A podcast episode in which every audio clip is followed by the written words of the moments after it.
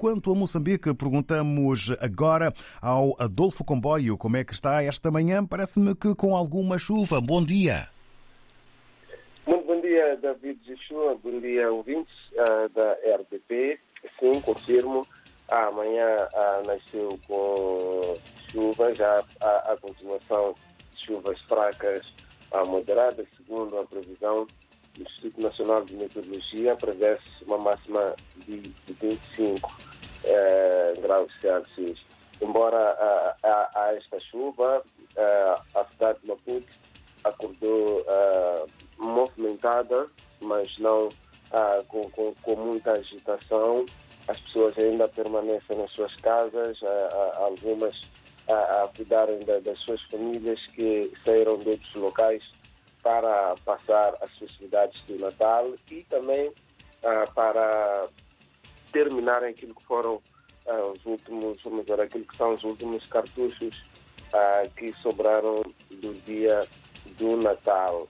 E olhando para as notas que marcam a atualidade, o Hospital Central de Maputo registrou durante a festa do Natal neste caso no, a 25 a de dezembro, a entrada de 30, ou melhor, de 300 pacientes, estes uh, vítimas de vários tipos uh, de trauma.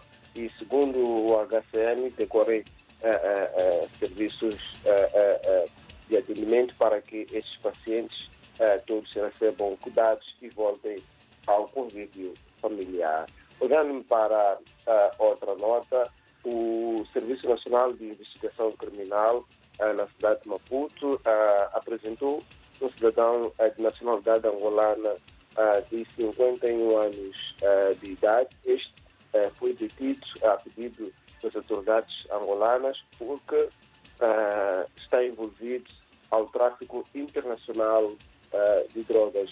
Segundo o Serviço Nacional de Investigação Criminal, já decorrem trabalhos para que o mesmo seja extraditado e entregue às autoridades angolanas, uma vez que quando uh, passeava sua classe aqui na cidade de Maputo, aqui no país, usava vários tipos, ou melhor, por meio, este passeava a sua classe usando vários tipos de identidade, olhando mesmo para a identificação moçambicana, brasileira, da Namíbia, e também das Seychelles, eh, com diferentes nomes eh, do seu registro angolano. Este já se encontra nas mãos das, das autoridades moçambicanas e nos próximos eh, dias será mesmo entregue às autoridades angolanas.